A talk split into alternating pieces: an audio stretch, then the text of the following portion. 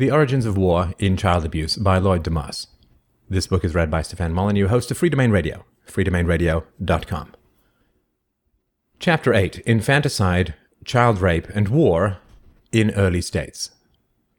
The progress accomplished when moving from tribes to early states, based upon more complex non kinship political systems, splendidly documented by Eli Sagan in his book At the Dawn of Tyranny The Origins of Individualism, Political Oppression, and the State, was the result of improvements in child rearing that moved beyond the tribal abandoning child rearing mode described in the previous chapter to the more maternal domination centered child rearing mode of antiquity.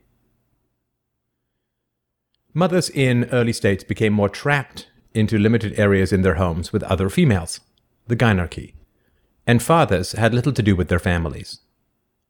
As historians have concluded, quote, in antiquity, women lived shut away. They rarely showed themselves in public, but stayed in apartments men did not enter. They rarely ate with their husbands. They never spent their days together. Xenophon reports that women and children were, quote, separated from the men's quarters by a bolted door, where the men dined and entertained male guests, especially the young boys they used in sexual intercourse in preference to their wives. Thus, Herodotus could admit that a boy is not seen by his father before he is five years old, but lives with the women. It was mainly the women of the gynarchy in every early state who determined the child's personality through infanticide, incest, torture, and domination, so early families are termed by historians as matrifamilies.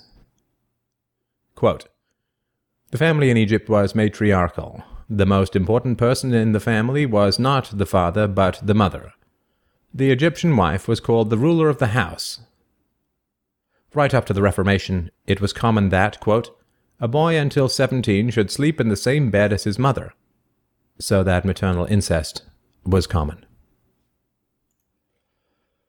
The result of this new family arrangement was that mothers, grandmothers, and aunts became all powerful in the family, taking out their own enormous frustrations and abandonments by their husbands and their huge responsibilities for feeding and clothing their families by routinely killing their newborn, dominating them, and calling them sinful, greedy beasts for needing them, tying them up in tight swaddling bands, battering and torturing them, handing them over to cruel nurses and adoptive parents for daily care, and giving them to neighboring men and teachers to rape. It is therefore not surprising to discover that after living millions of years under tribal kinships, these earliest states could only begin to organize their political systems by repeating their dominating, sadistic child rearing practices, whereby sovereigns were all powerful delegates of killer goddesses, often practicing ritual human sacrifice of children as of the infants sacrificed to goddesses in megalithic temples. The wandering spirits of tribal inner voice alter egos became organized into the sadistic gods of sacrificial states, and people owed their allegiance beyond kinship ties to rulers and priests in central cities where the killer mother goddess ritually slaughtered and ate people to energize herself. The result was an early state that devoted most of its energies to sacrificial wars, whose purpose is not just to kill others, but also to destroy one's own warriors and resources in endless suicidal battles. Borrowing from James Masterson's list of borderline personalities, I have described the psycho class of antiquity as, quote, a narcissistic personality, warding off their sense of an empty self, by fusing with the harsh attacking parent inner alter ego and forming a grandiose self that is exploitive, distrustful, ruthless, and lacking in empathy, preoccupied with fantasies of power needed to defend against their weak sense of self. Routine infanticide and child sacrifice in early states. Clinical studies of violent mothers show the reason mothers are sadistic towards their children is that they have internalized their own mothers and fear that the very act of having a child is, quote, the most forbidden act of self realization, the ultimate and least pardonable offense, bringing with it inevitable fears of maternal retribution. infanticidal mothers fear punishment by their own mothers for daring to have a baby, so that, to save herself, she must disown motherhood by destroying the child. Mothers in antiquity continuously hallucinated female demons, Lamia, Gorgo, Striga, and Busa, who were maternal alter egos that were so jealous of their having babies that they sucked out their blood. So fearful were they of these inner killer mothers that they would wear amulets to protect them from Lilith, the child killer, and would write on the walls of the birth room, Out, Lilith! Often, firstborn babies were routinely sacrificed to the avenging goddess. Hippocrates said that Greeks often experienced convulsions, fears, terrors, and delusions and physicians were expected to treat the possessions and hallucinations of their dissociated personalities. People in antiquity regularly talked to their inner alternate personalities, which were given names like Psyche, Thumos, Menos, Cardia, Frade, Etor, Nous, Ate, and so on. Medea says she did not kill her children, her Thumos forced her to kill them. Dragon mothers are worshipped by all early states, from Lilith, Nintu, Hecate, and Ishtar to Muara, Shiva, Gorgon, and Erinyes. They were called terrible mothers by their worshippers and were seen as cruel, jealous, and unjust.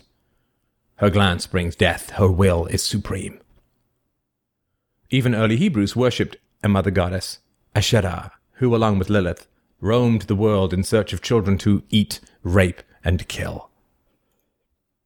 Statues of bloodthirsty goddesses were set up in ziggurats and temples all over the world, fed, talked to, and heard to speak their sacrificial demands.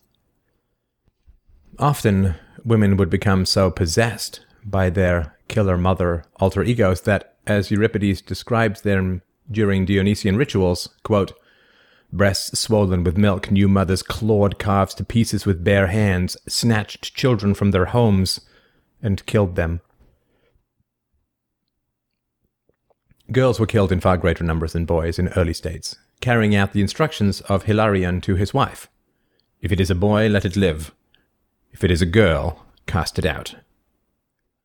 The result is that males often outnumbered females by over four to one in census figures from Greece and Rome to India and China. Of the 600 families on Delphic inscriptions, just 1% reared two daughters. The cause is not economic.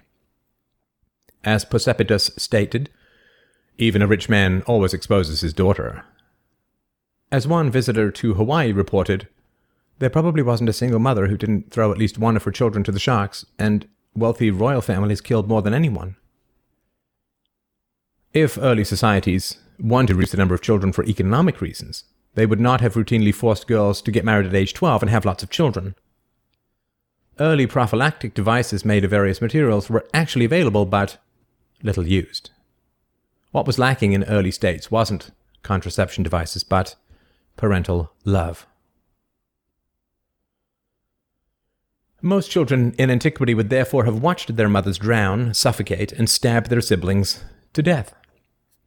Mothers often simply gave birth to their babies in the privy, smashed their heads in, and treated the birth as an evacuation. Romans reported watching hundreds of mothers throwing their newborn into the Tiber every morning. So many infants were killed that even though mothers had eight or more babies, the populations of antiquity regularly decreased. It is not surprising that the children who survived implanted terrifying killer mother alter egos in their amygdalan fear centers and then acted them out as adults in human sacrifice and war. Children playing in dung heaps, rivers, and cess trenches would find hundreds of dead babies, a prey for birds, a food for wild beasts to rend, writes Euripides. Those few exposed children who were rescued were raised as slaves or prostitutes. Physicians wrote works like Soranus's, quote, How to Recognize the Newborn That is Worth Rearing. So many children were killed by their parents in early Greece and Rome that people were afraid their populations were declining and passed laws limiting the infanticide of children of citizens, which, however, were rarely enforced. As Tertullian told Romans, quote, Although you are forbidden by the laws to slay newborn infants, it so happens that no laws are evaded with more impunity. Parents in early ancient states proudly sacrificed their children to avenging deities. As I have documented in detail, child sacrifice was the foundation of all great religions. Maccoby's book, The Sacred Executioner, portrays the entire history of religion as based upon a vengeful, bloodthirsty executioner with a child figure, from Isaac to Christ, being killed for the sins of others. Mass burials of thousands of sacrificed infants have been discovered in early states from Germany and France to Carthage, where archaeologists found one cemetery filled with over 20,000 urns containing bones of children sacrificed by their parents, who would kill them if the gods would grant the parents a favor, like if their shipment of goods were to arrive safely. As Quintilian said, to put one's own children to death is at times the noblest of deeds. Suetonius, said the Roman Senate, decreed that no male born that year should be reared, in order to appease the gods. As Perseppus wrote, girls are always exposed, even by the well off. Infant skulls split by an axe have been found at religious sites from Stonehenge to Jericho. Early Arabians sacrificed their infants to the mothers. Aztecs ripped out the hearts of their children and ate them. In India, children were sacrificed in quantity to goddesses well into the 19th century, and Mayans still sometimes sacrifice their children in the mountains to give them good luck in the cocaine trade. The skin of the sacrificed children was considered so holy that in societies like the Maya and Aztecs, the sacrificers flayed the skin and wore it to increase their strength. Sacrificial rituals always contain elements of the abusive childhood practice that engendered them. Aztec mothers would regularly pierce their children's genitals and pull knotted cords through the wounds to cleanse them of sin. During sacrificial rituals, therefore, the genitals of the victims would be pierced during the sacrifice, and the blood spread over the idol of the goddess. Sacrifices are always necessary whenever independence and success is achieved, and the avenging killer mother goddess must be placated. Even when people built new buildings or bridges, little children were usually sealed in them alive as foundation sacrifices to ward off the avenging maternal spirits who resent the hubris of building the structure. Not even the ancient Greeks could dispense with human sacrifices. Early reports of burning and eating children in human sacrifices were followed in classical Athens by the practice of keeping victims called pharmakoi, who were ritually stoned to death as scapegoats for the sins of others. Child rape and genital mutilation in antiquity. Historians usually characterize the routine rape of children in early states as love, whether in their books they entitle Loving Boys by calling the rape pedophilia, which translates as love of children, or by picturing the rape as an approved instance of gay rights, ignoring the fact that the boys are minors, not consenting adults. That children are not harmed by sexual relations with adults is the claim made by dozens of scholarly authors, forming a long tradition of blaming children for their abuse, accusing children of fabricating stories of abuse, and inspired by the admiration and gratitude of the victims towards the abuser. Boys are depicted by scholars as being lonely and needing sex, seductive, and as routinely fellating older men, but not abused despite ingesting their elder semen, but ritually initiated into manhood. In antiquity, since, quote, women were an alien and inferior species, sex with wives was a rare duty engaged in mainly to provide offspring, and men were addicted to raping young children, both boys and girls, in order to prove their virility and dominance.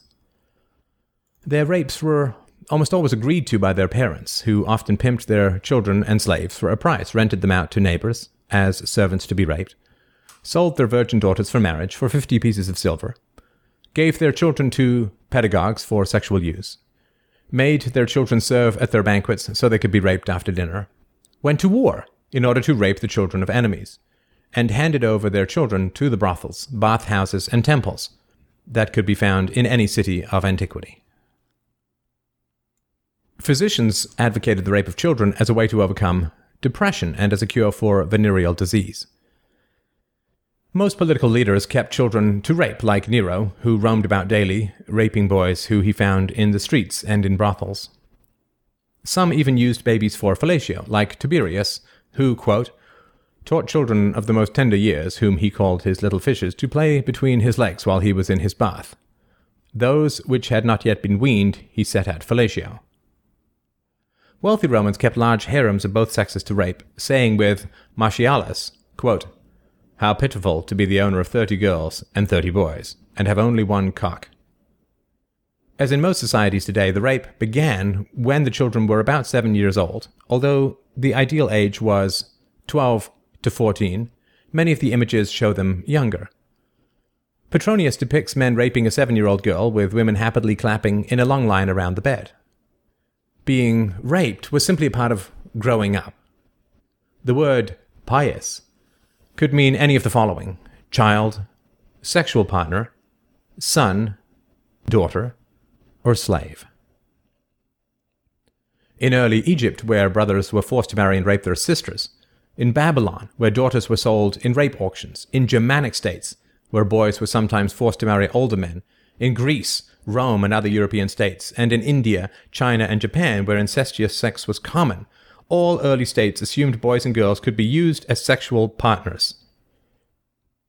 Rent a boy brothels were rife throughout antiquity. Parents taught their children that the teacher's thrusting his penis between his thighs or in his anus is the fee which the pupil pays for good teaching. In Sparta and Crete, husbands sometimes didn't move in with their wives when they got married. They slept in barracks and had sex with boys. Wives often complained that their husbands had too little sex with them because of the boys they normally raped. Martial describes a wife yelling, Bumming a boy again? Don't I have a rump as well? Since girls in antiquity married at around age 12 to men twice their age, and since their partners were chosen by their parents, it is obvious that marriage itself was really child rape. Quote, it was not uncommon, since Greek girls married very early, for them to play with their dolls up to the time of their marriage. As the Mahabharata says, quote, let the man of thirty years wed a ten year old wife, or let the man of twenty one get one seven years old. That using children for sex was routine in the past should hardly be surprising, since the most accurate statistics we have for the United States today still indicate over half of girls and over a third of boys have been sexually molested as children. All kinds of rationalizations were given to early marriage, as when Indian mothers married off their daughters at age seven because otherwise the men of the family might rape her if she was left home alone for an hour. Boys, as well as girls, were regularly masturbated and raped by mothers, fathers, older brothers, uncles, and cousins, described by one as, quote, I rotated every night between my various uncles and my grandmother, so that, as one Indian proverb has it, for a girl to be a virgin at ten years old, she must have neither brothers, nor cousins, nor father. According to psychoanalysts who treat child rapists, children are assaulted as an attack of revenge against the mother to show that they are in total control, to overcome a profound sense of emptiness and abandonment. As one boy rapist put it, quote, I want to hold him in my arms, control him, dominate him, to show him I'm all powerful. The hairless boy who was raped represents the smooth maternal breast and the circumcised penis glans, the nipple.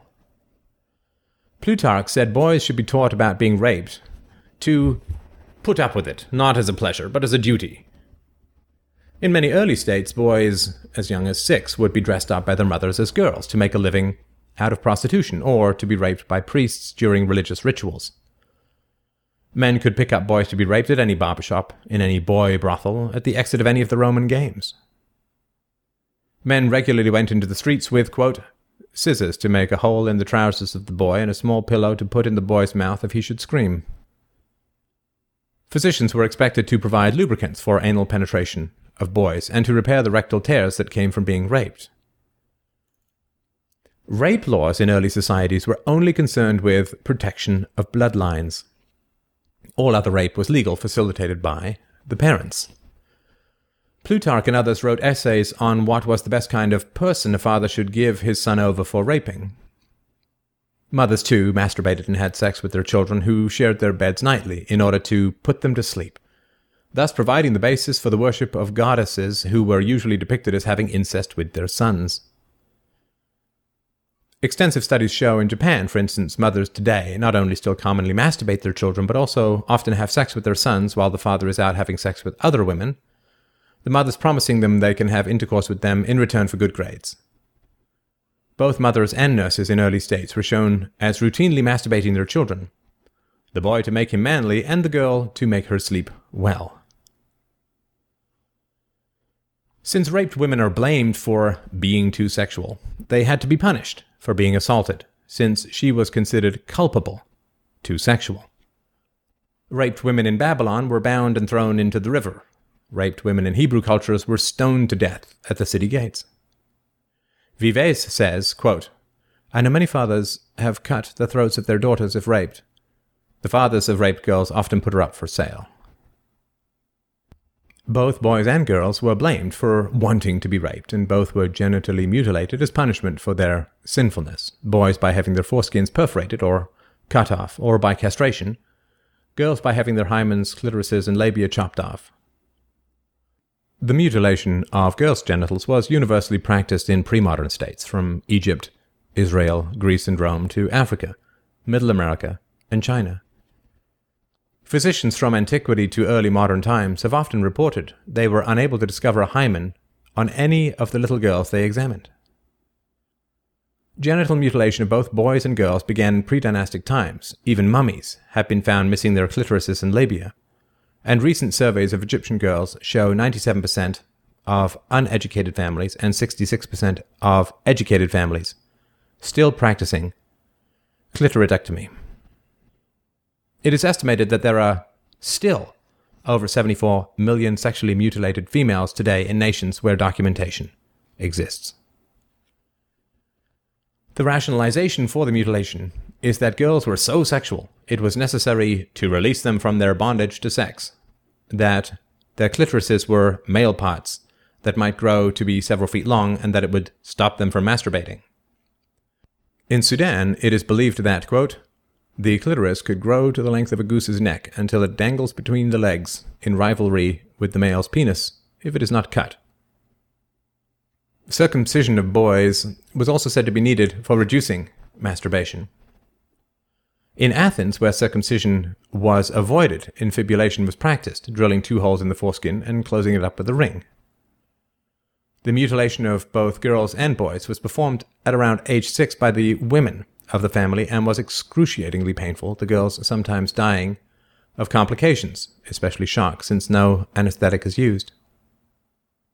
The girls' vaginal areas were usually sewn up after being mutilated, leaving only a small hole for urination, so that grooms had to cut open the vagina on their wedding night to have intercourse.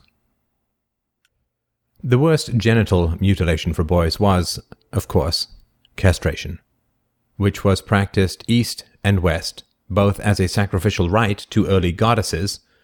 Piles of freshly severed genitals lay beneath altars in Egyptian temples, and in order to prepare the boys for later rape by men.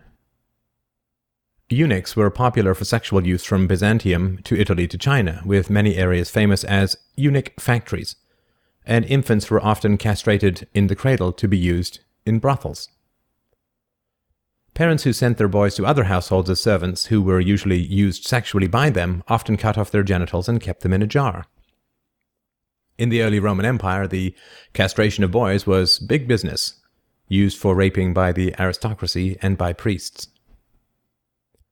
The genital mutilation of boys is still so pervasive that some psychologists claim that little boys want their genitals cut, quote, because of an inborn vagina envy, Bruno Bettelheim, or because they are supposed to need to feel grown up. The wholesale mutilation of both boys' and girls' genitals is not considered as sadistic by historians, and its universality is never cited as a cause of the religious and state systems that have been founded upon it. Like infanticide and other widespread severe tortures of children in early states, both universal child rape and genital mutilation are assumed to have had no effect on the formation of the adult psyche, and are even described as loving, since it reduces sexual desire and shows the child, as one historian put it, that, quote, We love you, but we must rid you of your infantilisms. Lack of love and empathy in early state families. Given the universal rape and beating of females in antiquity, mothers were regularly postpartum depressed, and therefore lasting love and empathy in the gynarchy was not found. As Plutarch wrote, quote, Genuine love has no connections whatsoever with the women's quarters. Dozens of studies on marriage in early states conclude that, quote, the model for true love was not the relationship between husband and wife, and conjugal love between husband and wife was considered ridiculous and impossible. Homer's word for wife, damar, means broken into submission. In addition, fathers can nowhere be documented as feeling empathy for their children. Alan Valentine has examined 600 years of letters from fathers to sons without finding a single instance of evidence of warmth or empathy, and concluded that fathers probably have written loving letters to their sons, but that for some reason, he thinks, happy fathers must have left no history. Roman fathers often condemned their children to death if they did not approve of them. In fact, I have searched for five decades without success for any trace of lasting intimate family love between parent and child, or between husband and wife in the family letters and diaries of early history. The family historian Edward Shorter agrees with me. Quote, Men regarded their wives as baby machines and treated them as one would treat any machine, mechanically and without affection. Love poems written by men could display sexual feelings for boys and girls, but as Ovid wrote in his Art of Love, love is a kind of war, and in his repetitive affairs he proved it. Ovid's love object is a demanding, even a devouring female, her suitor a temporarily infatuated fool. Antony may have felt sexual attraction for Cleopatra, but his passion, like Caesar's, was really a calculated, even ruthless political intrigue. Plus, after Cleopatra slept with her lovers, she killed them. Marriage was as temporary as an affair. As Kuntz's book on ancient marriage puts it, quote, Switching marital partners sometimes took place with as little emotional turmoil as we might feel in switching phone companies.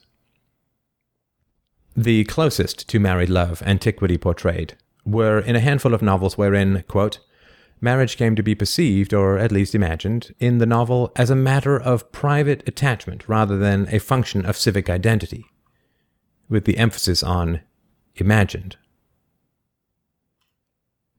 Sexual attractions were short lived. As Hipponax put it, there are only two happy days in a man's life with a woman the day he marries her and the day he buries her.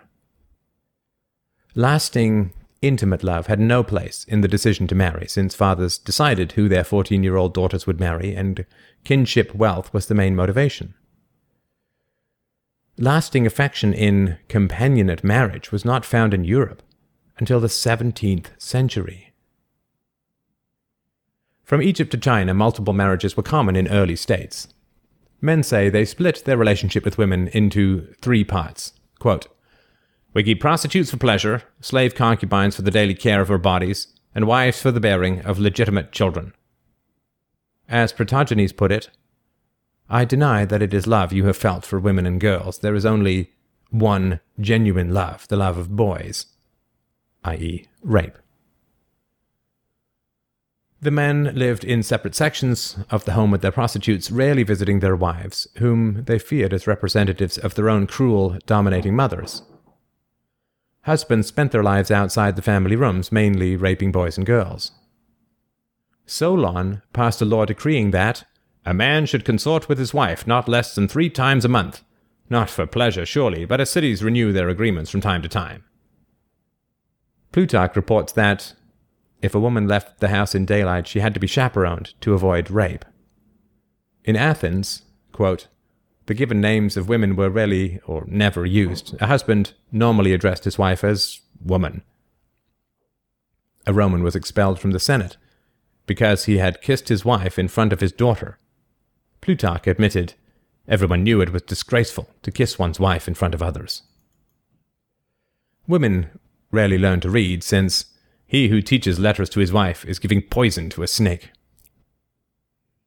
Juvenal's plays portray the fears of all men in early states, concluding that a wife is a tyrant.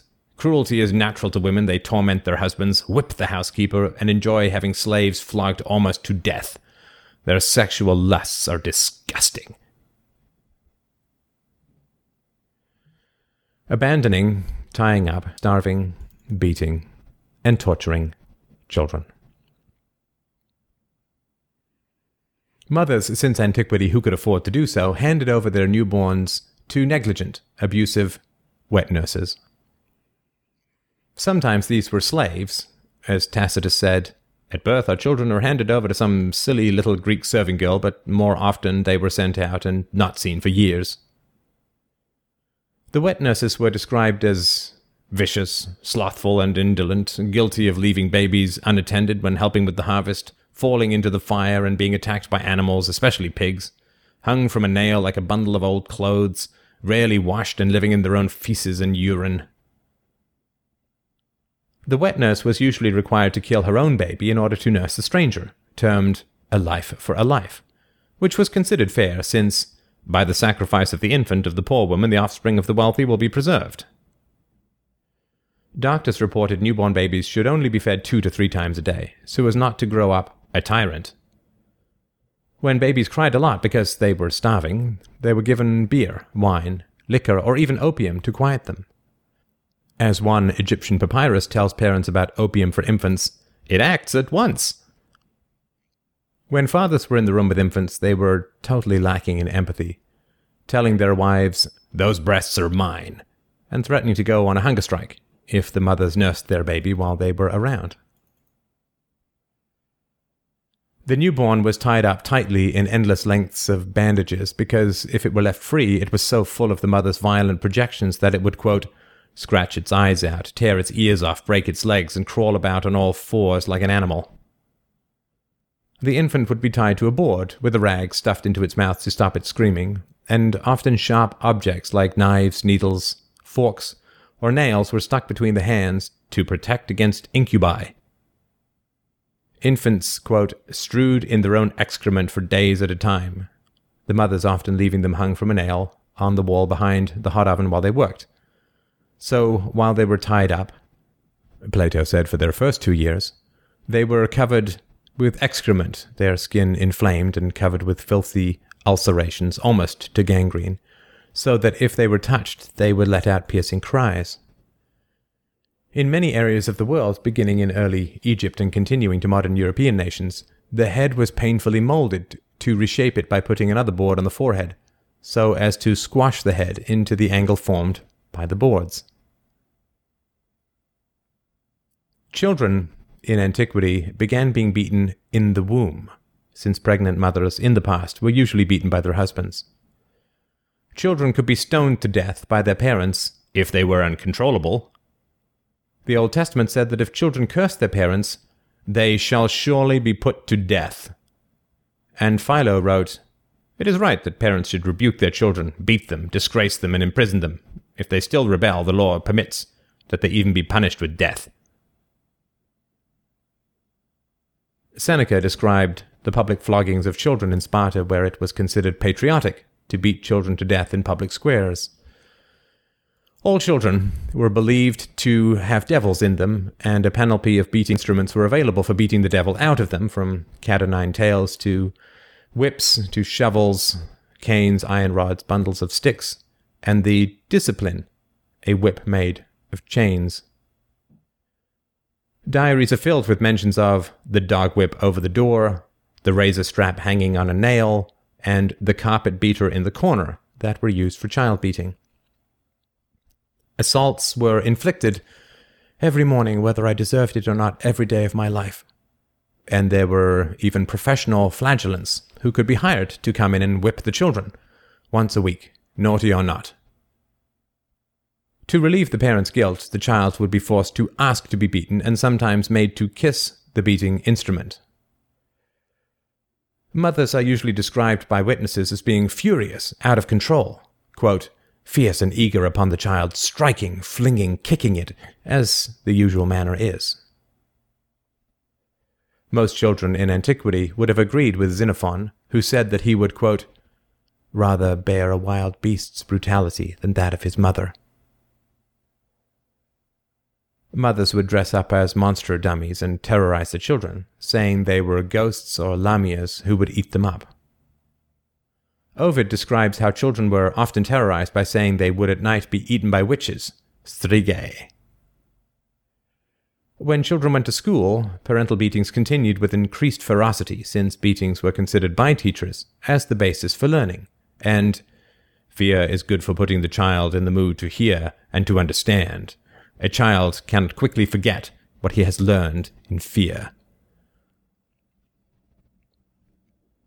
Scholars today continue to claim, in their textbooks on childhood history, that children who were battered in the past, quote, grasped that practices that appear abusive today, such as repeated whippings, were motivated by love and a concern for their interests. Other methods of assaulting children were universally used. Pouring scalding hot water, called iron water, over children, burning them on the neck with the hot iron, dropping burning candle wax upon them, called moxa in Japan, making them drink their own urine and pushing them into hot ovens are just some of the punishments that were widely used in all parts of the world to save children from the demons inside them. Hardening practices began in infancy, including washing them in cold water and snow, and making them sleep without blankets in cold bedrooms, and putting them to bed wrapped in wet cold towels were widespread. Often the tortures are inflicted for religious group fantasies, as when the children were, quote, baptized by being plunged into a large hole which had been made in the ice on the river. When the priest happened to let one of the children slip through his hands and into the ice water, the father and mother were in an ecstasy of joy.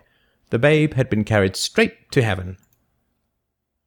And sometimes the torture was inflicted for openly sexual reasons, as with the foot binding of Chinese girls that breaks her foot bones so that the foot becomes a vagina substitute that men used for intercourse because they were afraid of female vaginas. Historical children from birth to adolescence were, as I have termed them, poison containers for adults, receptacles into which the adults can project disowned, bad self, alter egos for them to punish.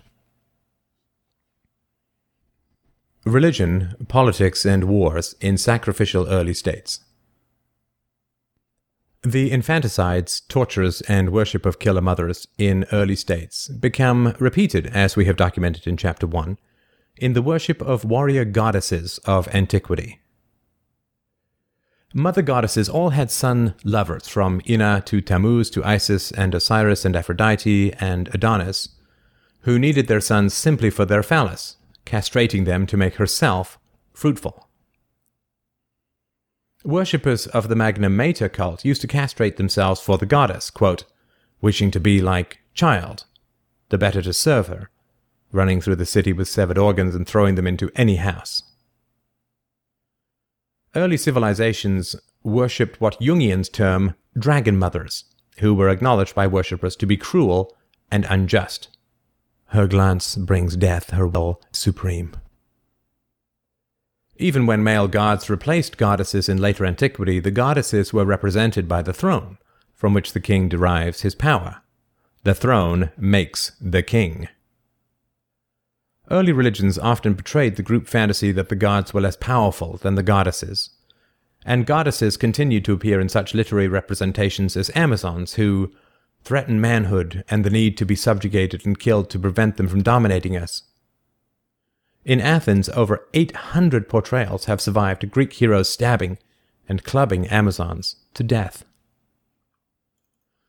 The political structures of early states repeated the childhood maternal domination with an authoritarian monarch ruling a bureaucracy of aristocratic courtiers, governors, priests, and jailers, and for the first time producing a, quote, government full of rich and poor, oppressors and oppressed, tyrannical politics, and a vast priestly organization.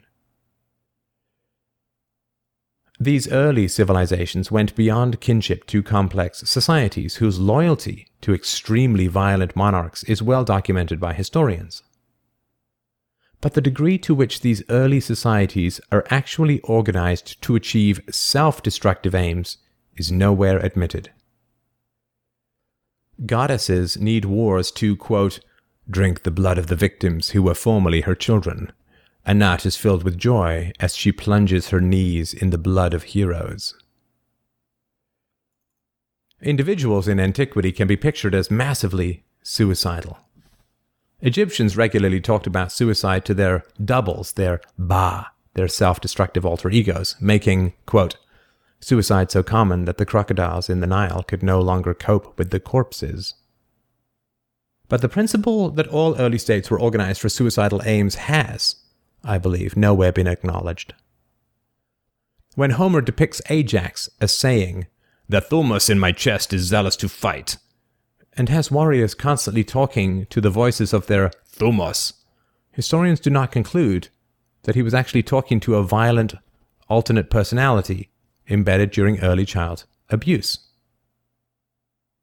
When historians report that when an Aztec captured an enemy, he called him my beloved son, and the captive answered, my beloved father, then killed him. There is no suspicion that actual early family relationships are being repeated. Nor are historians reminded of real mothers when they report that goddesses are said to drink the blood of the victims who were formerly her children, and to be filled with joy as she plunges her knees in the blood of heroes during wars. Besides having enormous homicide and suicide rates, early states were mainly organized to dominate and kill their own people, as well as neighbors. And the wars they engaged in were not, in fact, for mere resources they could use to enrich their lives, but for tribute, like gold and other useless metals, that would be kept in central cities by their elites as signs of submission. Azar Gatt's comprehensive book on war in human civilization makes clear that all early states transformed advanced tribes into genocidal warrior societies, whose purpose was not to enrich themselves, but to wipe out neighbors. These civilizations, quote, all withstanding armies, all expansionist, all engaged in chronic interstate warfare, began with religious human sacrifice, found in the remains of Egypt, Greece, and Rome, and in early states like the Aztec. Carrasco's excellent book on the Aztec Empire is entitled City of Sacrifice, and convincingly describes how the entire Aztec civilization is run in order to carry out continuous sacrifices of children and adults and of tributes given to the killer goddess in the ceremonial center of Mexico City, which he calls a performance space dedicated solely to the meaningless destruction of people and goods. The conquest of vast areas of nearby states was, he says, accomplished solely to feed the queen of the central city, who must constantly drink the blood of victims or die, and he concludes all her temples were nothing but simple religious images of total destruction. No slaves were taken in Aztec wars, all were sacrificed.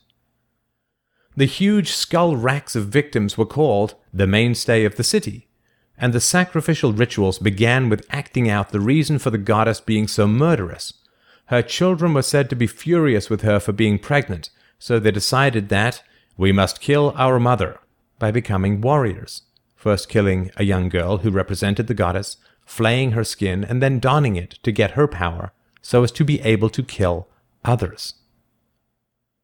Every element of the masochistic sacrificial rituals repeated the violence inflicted upon Aztec children, beginning with the piercing of their ears, tongues, and genitals in cradles and continuing to their brutal torture as young children. The tribute captured was not goods that could be used by the people, but consisted of items like precious metals, stones, and feathers which might adorn the maternal goddess. As Anderson sums up Aztec culture, quote, the trinity of war, sacrifice, and cannibalism made up a combined religious service. The Aztec state existed solely to produce sacrificial victims. Although historians admit that slashing open the throats of infants and beheading young women had little economic value to the conquering nations, they nonetheless are reluctant to admit that the personal violence and all consuming wars of early nations were clinically paranoid and were self destructive in motivation. Few historians have concluded that the costs of conquering new territories exceeded the rewards they bothered to gain from them.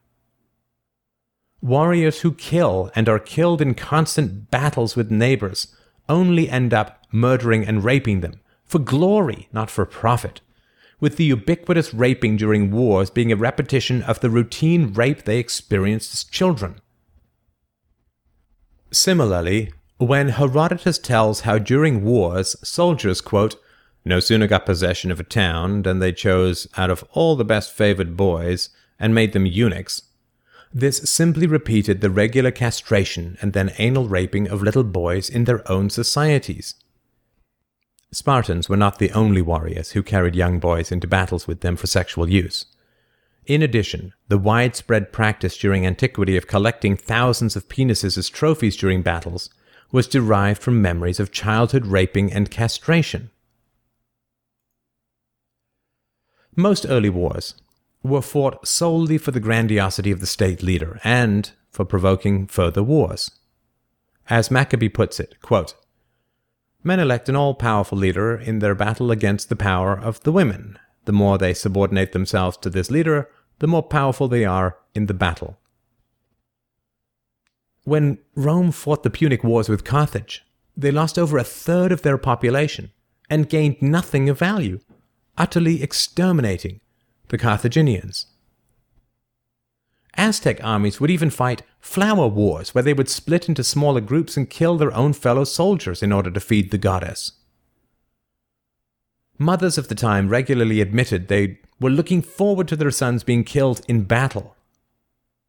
As Plutarch noted, Spartan mothers had a saying, quote, I accept gladly the death of my sons, admitting, as she buried her son, I bore him that he may die for Sparta.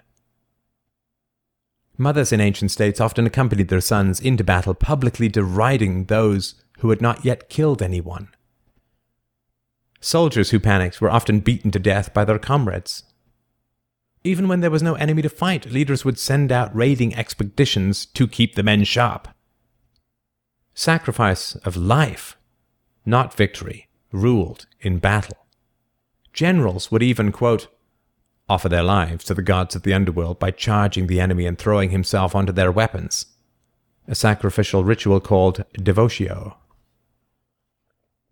As Schumpeter summarized the paranoia of the Roman Empire, there was no corner of the known world where some interest was not alleged to be in danger, when it was utterly impossible to contrive such an interest.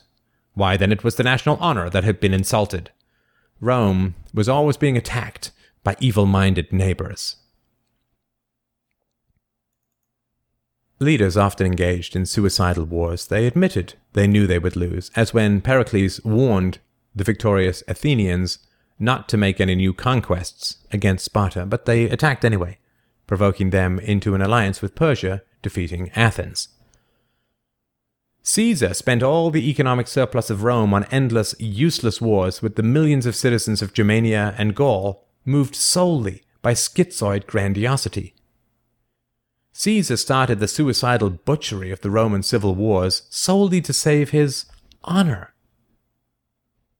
Warriors sometimes fought bare chested or even fully naked as though they were little children again, a purely suicidal practice. Those who impulsively engaged in duels for personal glory without authorization were often ordered to be killed by their commanders.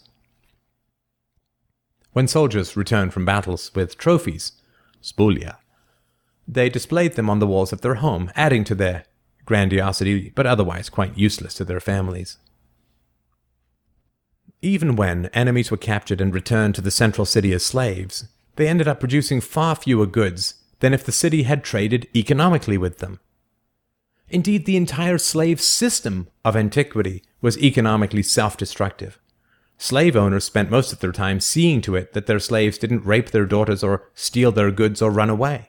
So productive innovations in farming and other professions were very few, resulting in very low economic output in antiquity, where improvement in land use were marginal, and methods of tillage remained unchanged for centuries because landowners didn't care about reducing the workload of their slaves.